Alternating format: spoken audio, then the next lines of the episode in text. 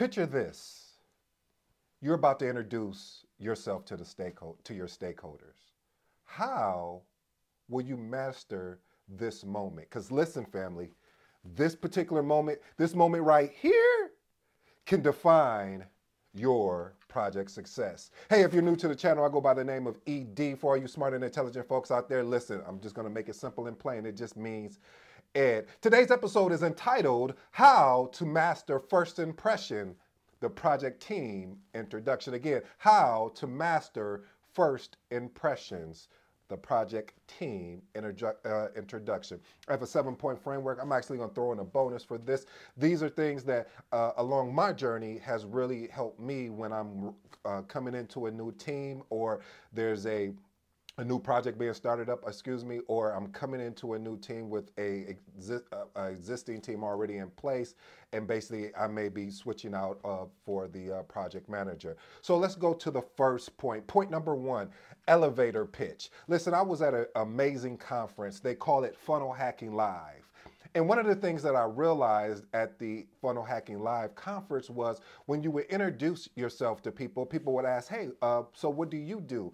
And I would say, Hey, I'm a project manager. And I was like, Oh, great. Uh, so what do you do? So I started I started listening to, I started asking them questions like, hey, what do you do? And they, they were able to answer them quickly and, and really fast. And so this is what you call the agile mindset, B basically being able to learn on the fly or be able to make adjustments and not wait until it's later on in the process. So what I did was I met someone else and they said, hey, uh, what do you do? And, and then this was the caveat. He said, you got five seconds to tell me what you do. I said, hey, I facilitate people and uh, uh, materials and resources. He said, oh, wow, so you, you do project management. I said, yes, exactly. And point I'm trying to make here, family, with the elevator pitch, being able to highlight your expertise at a high level, and then if they want to know more, they being your stakeholders, to be able to boil it down as far as they want to go with you. It also involves talking about your contributions, but at, from a high level, you want to be able to speak intelligently in five seconds, 10 seconds, 30 seconds, but being able to uh, expound upon when more questions come about. So, family, if you're ever out and I run into you in public and I say, hey, so what do you do? You should be able to articulate to me if you're a project manager, a project coordinator, program manager, portfolio manager, be able to boil it down to a simple one sentence or, or less about what you do and what type of value you can provide. Let's move on to point number two. Point number two is kickoff meetings. You know, one of the biggest things that I, I, I, think that sometimes as project managers we, we uh, forget about is that yes, uh, we'll have a kickoff meeting when the project starts, but what happens when a new project manager comes on board?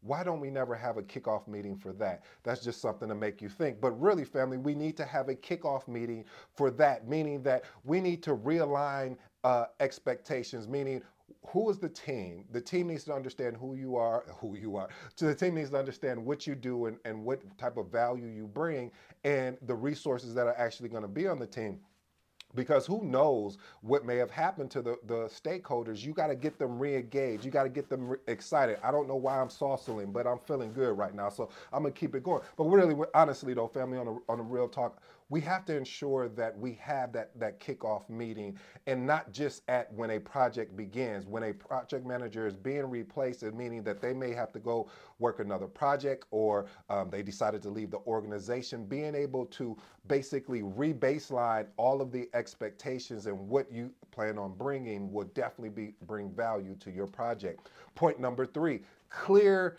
team rules. Listen.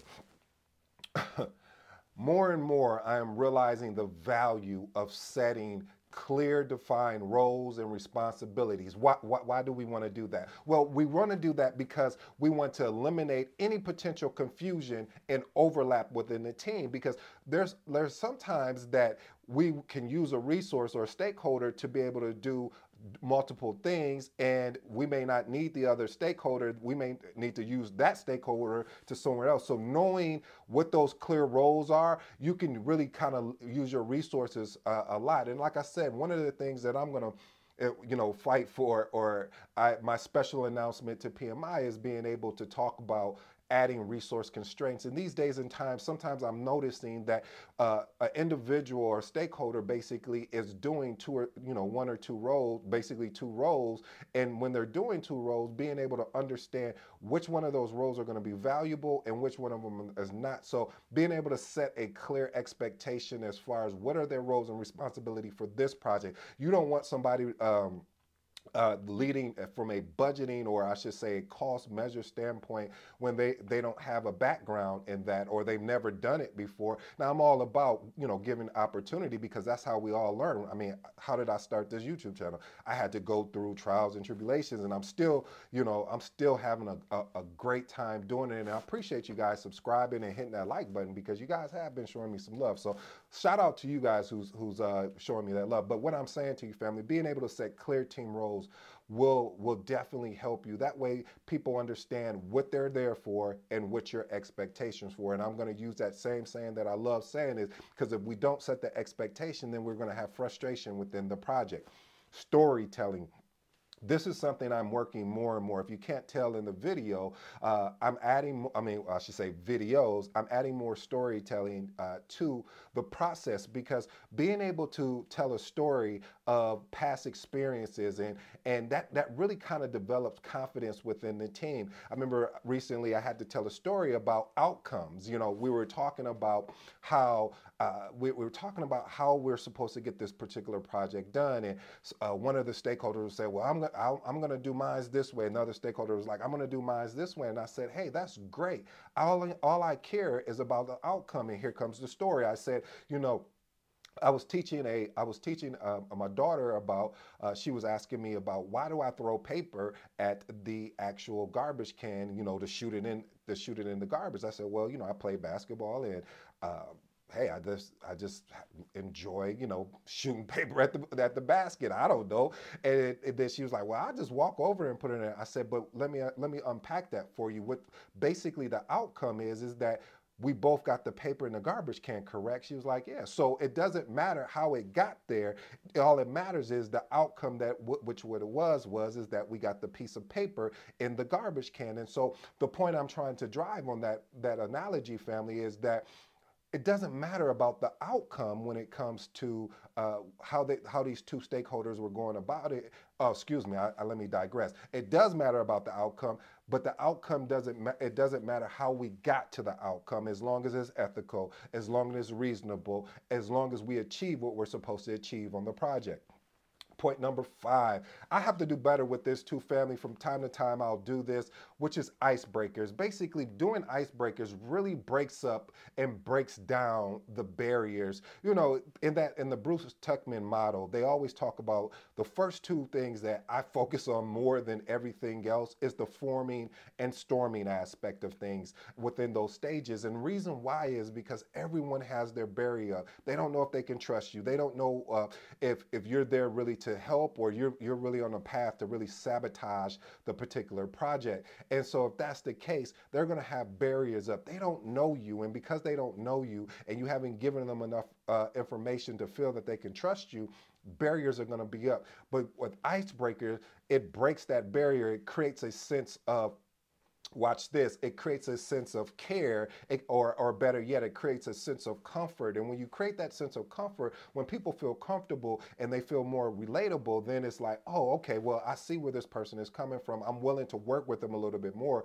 versus anything else. Let's move on to point number six clarity of expectations. Oh my God, that, that word expectations. I tell you, you know, clear expectation for deliverables, timelines, and performance matrix have to be communi communicated on a timely and effective basis. If we're not being as leaders in the uh, leaders in leading our projects and communicating uh, the the expectations of this project, you know, as that that saying go, they'll go all willy nilly, but honestly they would because of the fact that they don't know what the timeline is because all of a sudden the timeline has been been rebaseline, but you didn't communicate out, hey team, that uh, this has been a rebaseline. And I'm not just talking about verbally, because I've gotten myself in trouble with that as well uh, in, uh, in my past, where I will communicate a timeline out verbally one of one of the resources, uh, well, another resource from another team will document it and say, well, you know, uh, Ed said this, so we're going to go with uh, what, what, he said, and we and they document it. But I didn't send it out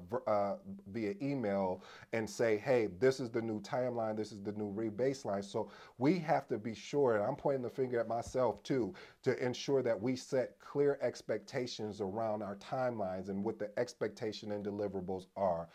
Moving on to point number seven, feedback loop. I almost started to call this. Um, therapy sessions. Did you like that? Reason why I say call, I wanted to call it therapy session is because when you're able to give a feedback loop, when someone can tell you something out of trust and it doesn't get back to the person that they were saying things about, and it's not about something being negative, it's just, hey, John over there is not doing his job. I mean, what I mean by he's not doing his job, you gave him a task and he's not prioritizing it over all the rest of his work because he's he's bogged down or he's not doing what he's supposed to do. And so it's up to me as the project manager to ask probing questions like, "Hey, John, how's things coming with the task that we agreed on that you were going to complete?" And he said, "Oh, it's going well. Could you explain how it's going well? Do you have a, a tracker? Do you have? Show me what you have so far, so we can make. I want to make sure we're on the same page. So being able to create those feedback loops really develops and creates that trust point number eight. You know, I couldn't walk away without giving you guys a bonus today. And I remixed this as well. Instead of saying effective communication for this, what we're talking about today, I'm to say trust communication. Listen, the ability to develop trust within your team is the only way you're going to have major success. Now, people may disagree with me hey that's that's your that's your opinion just like this is my opinion.